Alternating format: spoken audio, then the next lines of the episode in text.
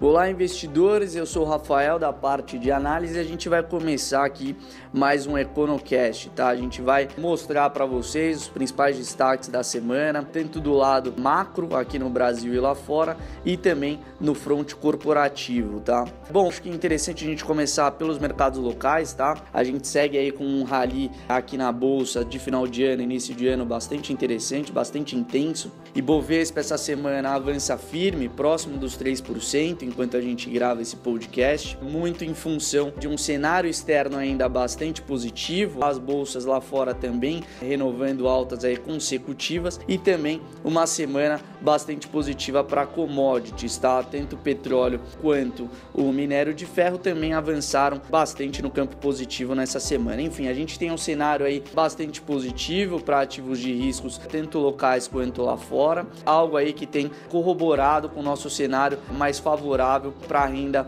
variável no médio e longo prazo, tá? Do Ibovespa, acho que vale a gente destacar que essa semana voltou a renovar as suas máximas, chegou a ultrapassar também os 79 mil pontos. Enfim, como eu falei, todo esse cenário ainda bastante positivo aqui para os mercados locais, tá? Destaque da semana, a gente ressalta que os papéis do setor siderúrgico, tá? Os Minas, CSN e Gerdau, a gente viu durante a semana as empresas do setor anunciando alguns reajustes, algo que impulsionou os papéis e que também deve contribuir de forma bastante positiva para os próximos resultados dos próximos trimestres, tá? Enfim, segue um view também aí mais positivo para as siderúrgicas, tá?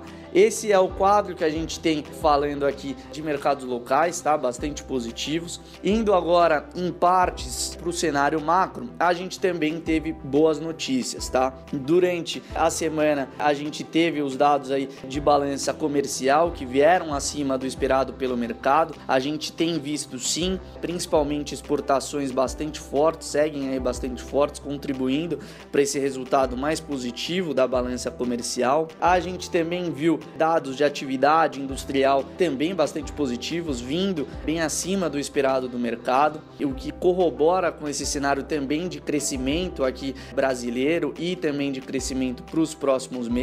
E também do lado fiscal, a gente teve boas notícias com relação às contas públicas, tá? Os últimos dados, justamente com relação ao lado fiscal, prevêem aí que 2017 a gente deve ter um déficit pouco menor do que a meta estipulada de 30 bilhões de reais. Ou seja, lado aqui macro também aí bastante positivo aqui no Brasil, tá? A gente também teve uma notícia, a Anel divulgou aí bandeira verde para o mês de janeiro, tá? Não estava na conta do mercado, algo que surpreendeu de forma bastante positiva ao mercado e algo que indica que a gente pode ter aí um ciclo de queda de juros para os próximos meses um pouco mais intenso, tá? O mercado hoje ele também também aí começa a trabalhar com uma queda aí de juros em cerca de 0,25 pontos percentuais nas próximas duas reuniões, tá? Enfim, a gente tem visto aí esse cenário mais favorável aqui para o Brasil, tá? Indo para o fronte político, a gente também, embora o Congresso brasileiro ainda esteja em recesso, a gente tem acompanhado bastante as articulações aí do governo, os esforços do governo para avançar com a reforma da Previdência, tá?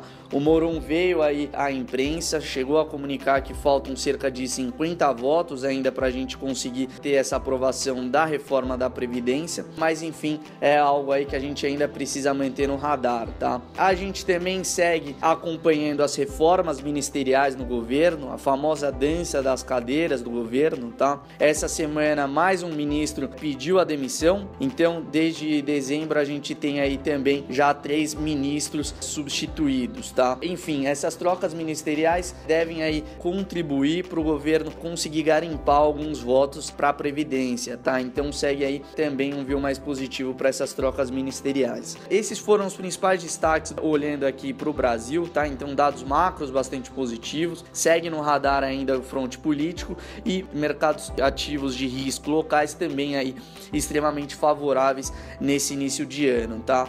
Lá fora, a gente também teve alguns destaques bastante que, que foram aí importantes durante a semana, tá? Ao longo da semana a gente teve a ata do FONC, que não veio aí com grandes novidades. A ata corroborou com o último cenário da entidade de continuidade, né, um pouco mais gradual no ciclo de alta de juros americano e algo que indica e que também corrobora com o nosso cenário de três altas de juros para esse ano nas taxas de juros americanas, tá? A gente segue aí com um view de três elevações nos juros americanos. A gente também teve boas notícias com relação aos dados de emprego norte-americanos. Foram divulgados dados de ADP na quinta-feira, dados que vieram aí também mais fortes do que o mercado estava esperando, o que indica aí um crescimento americano ainda forte para os próximos anos, tá? A gente também fica de olho aí no payroll, que também é o dado aí o principal dado de emprego dos Estados Unidos, que deve lançar aí ainda nessa sexta-feira um resultado ainda